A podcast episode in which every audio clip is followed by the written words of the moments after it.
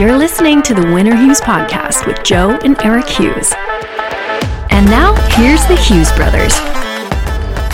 Welcome into a new Win or Hughes podcast, and a lot to get into with the A's this week, Rick. And we're going to be focusing a lot more on stuff happening off the field rather than stuff happening on the field. This week, we got to hear, in quotes, from A's owner John Fisher, who did a couple of interviews after he was silent for years. Pretty much since he's owned the team, he has not talked to the media. He has denied requests from multiple media members to make himself available to discuss not just relocation, but over the years, some of the plans and stated goals for the A's franchise, which has been, you know, notoriously frugal when it comes to how they spend their money and what their plans are for the team. He's let a lot of other people do the speaking for him, whether it was Lew Wolff or Dave Kaval, Billy Beane. He has not done any talking. And then suddenly, out of nowhere, he's done a series of interviews. So we want to talk a little bit about what he has said, what it means, and why he's talking now, why the timing is important.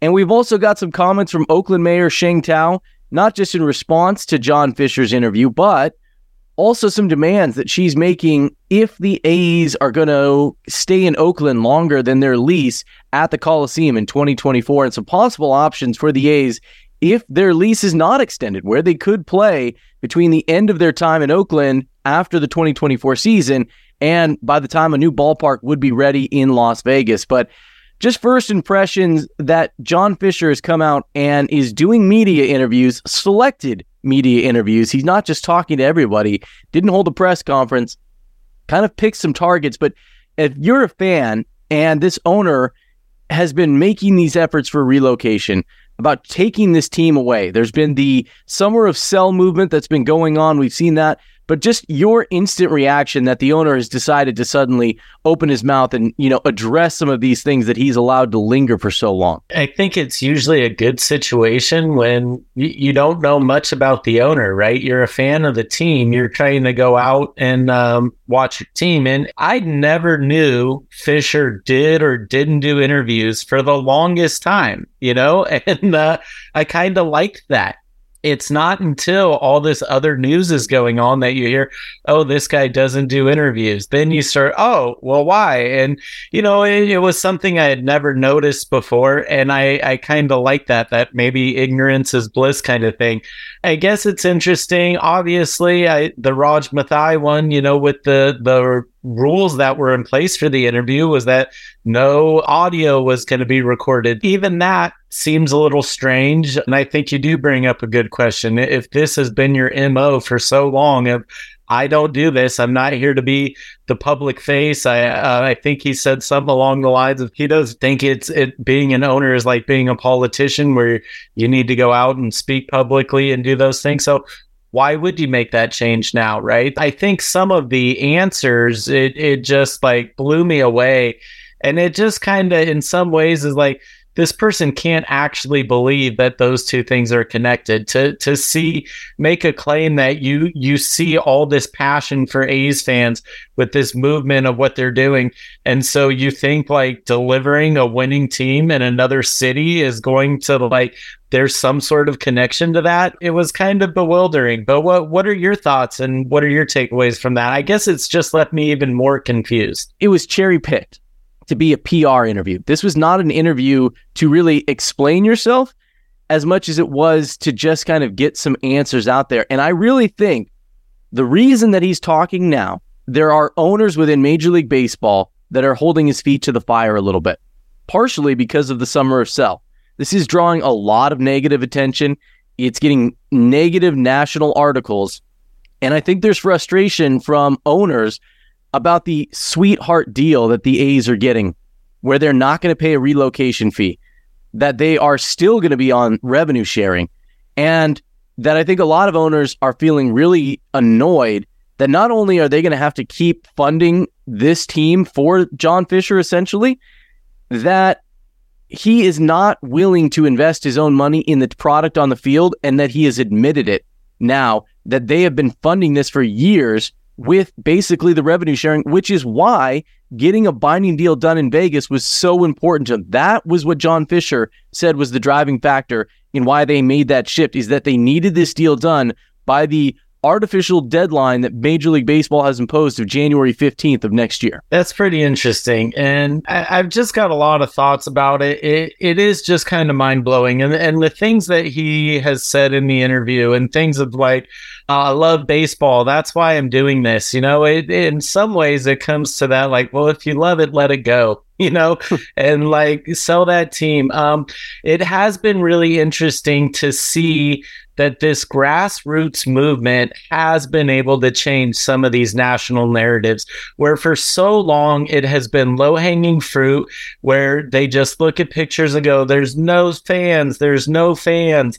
Um, look at the pictures, look at the, um, what they announce the attendance as, you know, and, and that is the low hanging fruit that's easy to look at and then make that statement without getting into the analysis or diving in and going, well, why aren't fans showing up? So this sell movement has not only changed that, but it's even going to other franchises and other fan bases. And so even this series that the A's just had in Chicago, the Chicago organized sell thing, and they had white shirts with black sell. I saw some of the Oakland 68s out there supporting that, wearing the green sell shirts. What I'm a little troubled about is I know for the next step, and and and forgive me, correct me if I'm wrong. It seems that they have submitted their like bid to move, and now that goes to a group of three people. One of those people being the Brewers owner who is also trying to move, right? So, and he also knows his isn't going to get dealt with until this is dealt with. Not knowing that guy at all, it kind of makes me feel like he's going to go, yeah, whatever you want. Let's deal with this so we can get to me. It's a three person committee that will make a recommendation to the other owners. And you're right. The Brewers owner is one of the owners. The Royals owner is one of the owners involved in this. And I believe it's the Phillies owner. Those are the three owners that are going to be making a recommendation so, for the other owners. Bit, isn't that a little ironic that there are these connections, right, with Philadelphia, with Kansas City, and then you know you've got the Brewers trying to move as well, and then being kind of like next on the docket. It's a fair point. It's been a criticism right away because it's part of the reason. You know, this is not like Major League Baseball just picked three owners out of a hat and said, "Hey, this is your committee." It's strategic you know, it's done with a reason because you're right. The next team that is going to be going through this, other than the A's in Tampa, is Milwaukee. Kansas City is another team that's going through this where they're looking at building a new ballpark either downtown. They haven't picked a location yet, but there's a reason that they're doing this. Part of it so that those owners can learn from what the A's are going through and what Tampa Bay is going to go through so that they can apply those lessons to their own individual stadium issues. It started with the A's in Tampa, right? We need to get that settled and then we can deal with relocation. But now you've got the Brewers, you've got the Diamondbacks, you've got the White Sox coming out as the latest team to say that, you know, they may have to consider relocation if they can't get a new stadium built and a new deal done.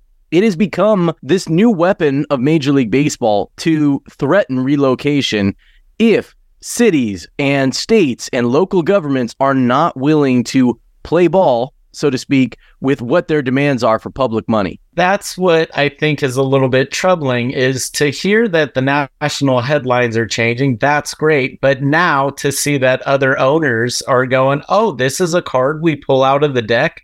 And it's almost like when the Niners and Harbaugh mutually parted ways because before mutually. that, exactly, it was like, was he fired or did he quit? And then they're that was the first time I remember uh, an organization and, and a coach going, no, we, we mutually agreed this was b- the best way. And then it just started happening all over the place. People started mutually agreeing, right? And so with the A's threatening relocation and feeling a little bit like, hey, these other owners are like, dude, you're not going to ride on my coattails anymore. You start getting on that hopium again. But then to see the other owners are going, oh, that's actually a pretty nice move. Where where's that card in the deck? All right, I'm going to grab that one too. And so knowing that it's the owners that are going to be the ones to decide, knowing that yes, the national headlines are changing, but it appears the owners are changing too and they're going, "Oh, this is now a move that we'll all use. I don't know how you're going to then go, no, you can't do that move, but I'm going to do it. Yeah, I think part of the issue comes down to Major League Baseball not wanting the public to see how the sausage is made and that they feel that the A's process is drawing a lot of attention to how the sausage gets made, which nobody wants to know. I mean, the Brewer situation, getting into sausage, is an interesting one. I think it's the model that should concern local governments. The Brewers have a ballpark that is about 20 years old, I believe. And it's just coming up on the point where the Brewers would have to start paying the taxes back from the bond that they were given to help fund that stadium.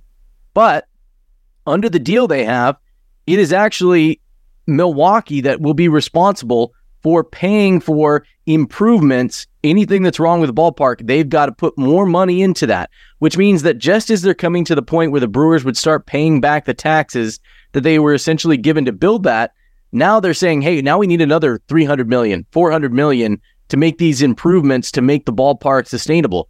So it's going to be more money. And then I guess what? Say that that's going to be another 20 years that that money is going to get you for those improvements. Then it's going to happen again and again. It, so essentially, it's going to be the public always funding this stadium, and and the timeline's just going to shorten, right? I I think a big thing that we have seen in our lifetime, and and we now know, is that technology moves at an exponential rate, right? And it just like new technology helps develop new technology. And so the growth is just through the roof. When the Niners got Levi Stadium, that was one of like the big things, right? Like how tech involved this stadium is and all these different aspects of things like that. Well, now with tech moving at that rate and tech being integrated into stadiums, yeah, your stadium is going to be obsolete in five years, in 10 years. A 20 year old stadium, it blows my mind to hear like that somebody would go, We need a new stadium. Like, I, I, I got to tell you, like, all the ballpark talk kind of just I don't, I don't know. I kind of spiraling down. You're spiraling I, down. I just get bored of it quick, you know. Like I, I, I'm there to watch a sport, you know. And the bottom line, you look at those old ballparks. It's about your field, and you just have seats to watch it. Going back to the uh, World Baseball Classic, watching those fans in Japan that are like as dialed in as and and like almost like they're at a, a golf tournament, just silent, watching after every pitch, a little round of applause you know, they're so focused on what's actually happening in the game. So I'm going to switch this around a little bit. Let's go back to the Oakland mayor uh, talking about something, and you know more about this than I do, but it was something about the name the A's have to stay and wanting to get a new franchise. Talk about that a little bit. And then what do you think you would do as a baseball fan, do you think you would be committed to a new franchise if a new franchise was to come? Or do you think you'd still be a little bit upset at Major League Baseball? The story you're talking about, Oakland Mayor Sheng Thao, according to uh, Scott Ostler of the San Francisco Chronicle, Mayor Sheng Thao has informed Major League Baseball that the city is willing to talk to the A's about extending the lease at the Coliseum, which runs up after the 2024 season. After that, the A's are homeless. They don't have a place to play. And that's another logistical issue that Major League Baseball and the A's are going to have to figure out one way or another because a new stadium in Las Vegas at the most optimistic timeline is going to be open in 2028. Probably not until 2029 or 2030 if it actually gets done. So you're looking at five plus years of trying to find where the A's are going to play after the 2024 season. The easiest solution is to extend the A's lease at the Coliseum, which the city is not willing to do because why would they do any favors for the A's? Why would they give up that leverage if they still have hopes of keeping the team? And she said, We're willing to have that discussion. But if we're going to extend the A's and allow them to play at the Coliseum until they get their new ballpark, they will not be able to take the name Athletics. They will have to leave that behind and leave that here. And we want the promise that we will have first dibs at the new expansion teams that you're talking about. It lines up two things. If the A's were to get that deal, and there's no indication yet for Major League Baseball that they would, that the A's would stay and become a new franchise. Essentially, what happened with the Royals, right? When the A's left Kansas City, there was an agreement for Major League Baseball that Kansas City would get an expansion franchise and they did not keep the Athletics name. they got a new team, became the Royals. What Oakland saying is, okay, we want the deal that we're going to get the expansion team and we'll be able to also call them the Athletics. Whatever happens in Vegas, take that, make it a new team, rebrand it, do whatever you want. We're going to still be the Athletics. Which just comes down, and I, I know some of this, it just kind of is like semantics, right? But then we're talking about like, why not just have an expansion organization in Las Vegas? Why take the A's? And that goes to like, oh, you're buying the history, the history of the franchise, um, the, the world championships that go all the way back to Philadelphia, right? But just like you're saying, like Kansas City, like they got a new team. They're not the Athletics, they are the Royals. If the Athletics stay here and the A's, as we know it, moves to Las Vegas, so we have a new team that's the Athletics.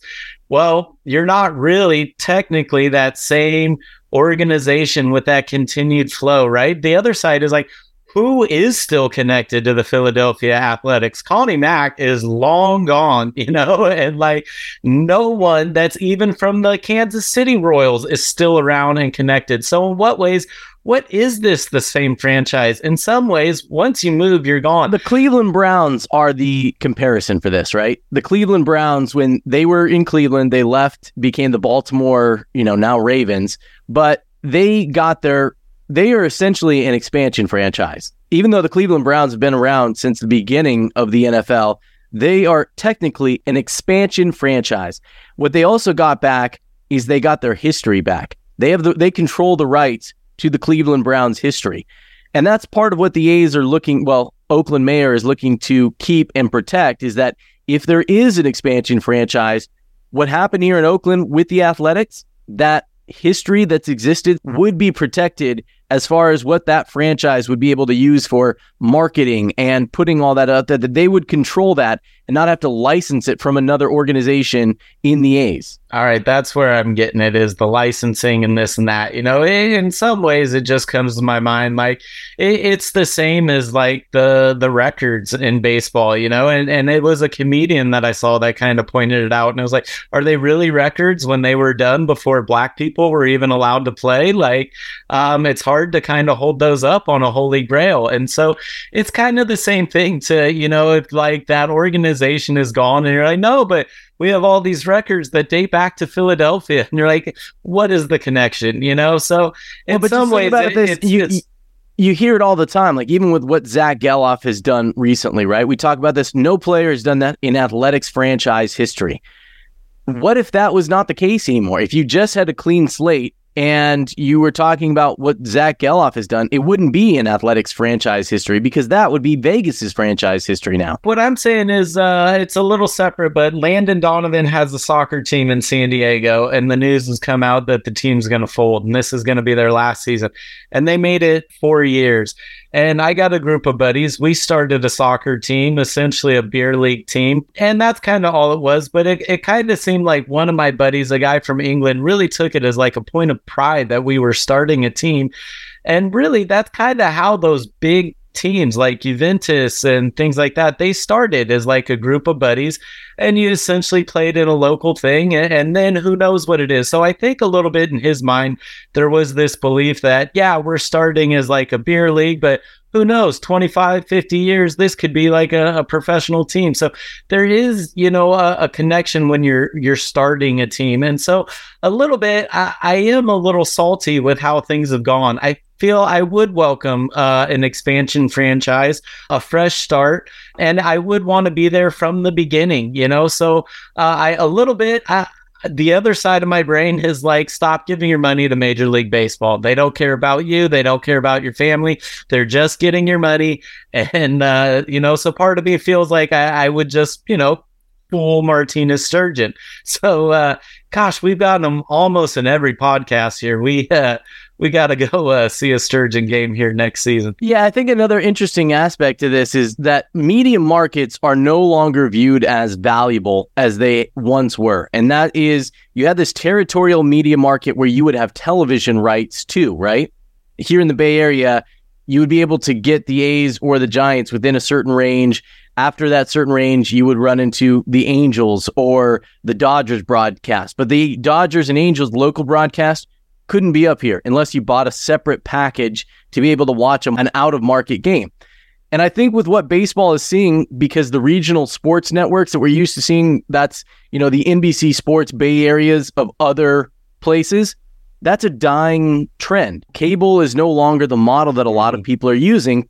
Mm-hmm. And baseball, I think, ahead of this is thinking in terms of, well, those markets are no longer a real deal. We're going to get into bed with technology partners like Apple, like Amazon, like Google, Hulu, Netflix, whatever. And they've already taken control.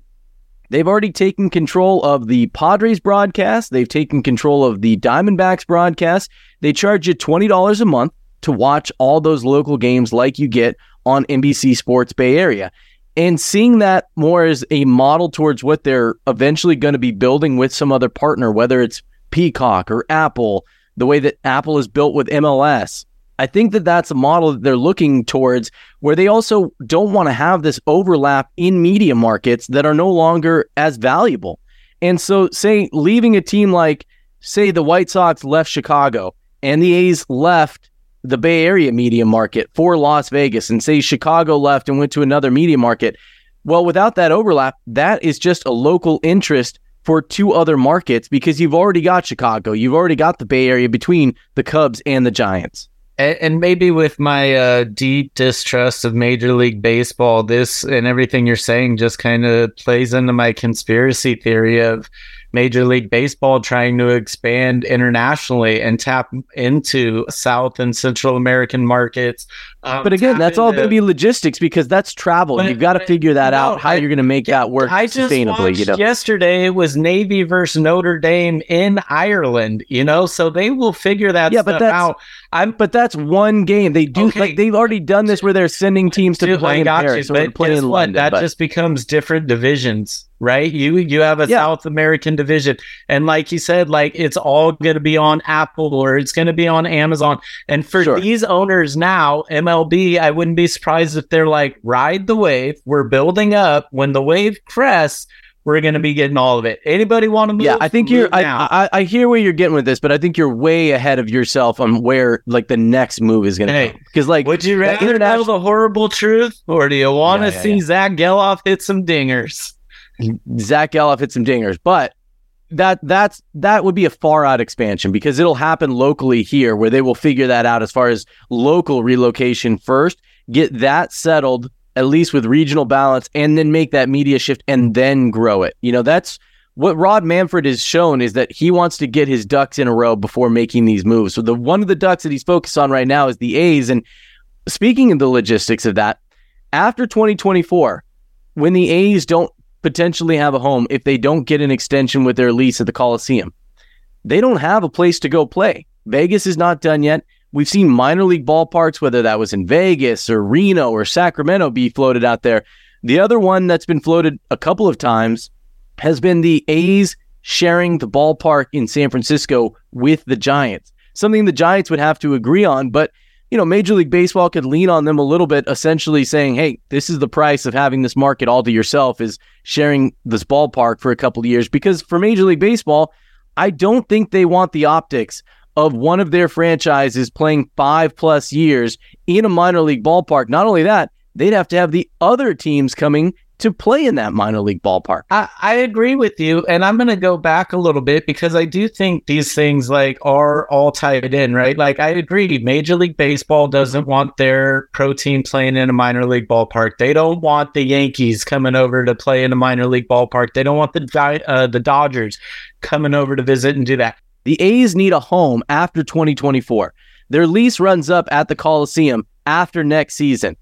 Major League Baseball is not going to send them to go play a season in London and figure out the logistics for having all these teams have to then travel to London and then travel back to America to continue their season. That's not going to happen with the A's going to play in Japan or Korea or, you know, Mexico is a possibility. If that was going to happen, it would be playing a season like Mexico City would be a realistic possibility because it's close enough logistically to make that travel happen. But outside of that, the A's do have to find a home, and that would be a creative solution to that if they are not going to be extended at the Coliseum. They have to find a place to play.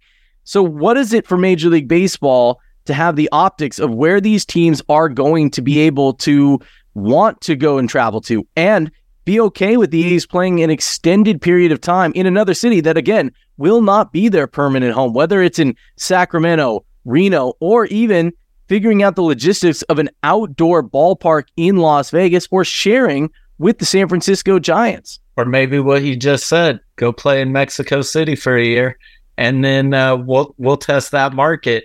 But you still have to find a place that's going to let you play yeah, 81 games. Aztec is not going to just give yeah, that up. so everything. there isn't like a ballpark that exists right now that they can just easily, you know, ease their way into for a five year span. Even the minor league ballparks, they would have to make adjustments to because they would be much smaller than what the A's have traditionally played in, and they have to share that, those proceeds with the other teams. They also have to make sure the facilities are up to major league standards for those other teams to come and play in. There's a lot logistically for the A's to figure out. And here is that perfect storm scenario. If the organization that wants to put the A's public funding in Las Vegas on the ballot succeeds in doing so, potentially you could have that measure voted on next year, say November, right? Say that gets voted on and it gets voted down in Vegas. So now the A's don't have that public money available in Las Vegas further pushing their timeline out. Now they don't have a lease in Oakland. Now they don't have the public money in Vegas. Now they're just sitting there homeless as a franchise, wondering where they're going to play and wondering what they're going to do for not just five years, but going forward. We've been talking for about 30 minutes about uh, stadiums and franchise. Well, that's what's going on with the A's. That's what's happening this week. All of well, this came to a head. There's been some baseball. They played the White Sox. I have seen a guy who's trying to organize a big protest this Saturday on the second. He's trying to. He said he was going to bring a keg, then he realized no kegs are allowed, so he's trying to organize a um, just a big parking lot thing. Uh, everyone coming and nobody buying tickets. That is the other side about the reverse boycott. It is great to do that, but then you're still say, selling and, and giving money to them. It would be great to get that kind of uh, attendance and awareness. I go, everyone show up, but nobody go in you know, or, or now that we've gotten that attention, do a real boycott where literally there's no fans except maybe a couple of away fans, right? Like we're now we're getting more and more national attention. Now it's time to start utilizing it. To your point that there is baseball in the field, some good things that are happening. Mason Miller made his first rehab assignment. He was throwing over 100 miles an hour again. He's been the A's top pitching prospect this season. We got a small glimpse of him. And we've heard David Forst talk about one of the difficulties with these rebuilds is lining up when those young position players and the young pitchers are together on that same kind of timeline. And right now, we're seeing a lot of the new Oakland lineups, those young guys, whether it's Lawrence Butler, Zack Gelof, a little glimpse of Tyler Soderstrom, and, you know, seeing guys like Jordan Diaz and Nick Allen with Ryan Noda and Esteury Ruiz. But now you're waiting to see where the pitching comes in. When Mason Miller's ready, when Luis Medina's ready, when Ken Waldichuk is ready, and how those two timelines can line up for the A's to be really good. And the comp that everyone likes to look at is the big three that the A's had in the early 2000s, lining up with Jason Giambi and Miguel Tejada and Eric Chavez. That's how hard it is, is that we're 20 years removed from that. And you think about the times that the A's have been able to line that up you only get those small windows when those two timelines of the hitters and the pitchers line up together. And they've been able to do it again, you know, with Jarrod Parker and those uh, 2012, 13 teams and 14. So they, they've been able to do that. And, and it is understandable that. Jarrod Parker is a good call, though, how fragile it is because he was really, oh, really good absolutely. when he was healthy for a but year. But to your point, you know, having these people come up where maybe in free agency you would be able to go and add some of those pieces if they're just not gelling right at that exact moment where maybe we need three months of, a AAA ball going, and then you can come up and you're going to dominate. If we already know people don't want to come play in Oakland at the Coliseum, where are they going to want to come when you're not even playing at a major league ballpark? So I, you know, I think that goes to your point there. It's going to be crazy what happens. We we still don't know what's going to happen. I think we're all still holding out until the shovels are in the ground. Where the A's are like, well, we've hired the guys that are going to put the shovels in the ground, and a lot of us are still Well, those shovels aren't in the ground yet, so we're still holding on. So, um, I don't know. It, it, it is just so frustrating to keep talking about this stadium. we're right. This is what the news is. This is not why I watch baseball to talk about the the building where the baseball is played, right? It's just so frustrating. So just another sign of how this season has been when when we finally have gotten to see a little bit of a shining light of these young players, this new Oakland coming up and getting you excited and now going, well, this new Oakland, well, where new what? Where are they going to be? And does it even matter? Because maybe they go and then there's going to be a new, new Oakland. So who knows? Is it going to be the new Reno, the new Sacramento? And like, what do you say? The new San Francisco while the Oakland A's are playing in the Giants ballpark? I mean, that's what you're potentially looking at for that new Oakland team after 2024. This has been the Win or Hughes podcast. New episodes debut every Monday. You can find us on social media at Win or Hughes. You can also find me on social media at Vegas Joe Hughes, and we'll talk again next week. Thanks for listening to the Win or Hughes podcast. Make sure to like and subscribe.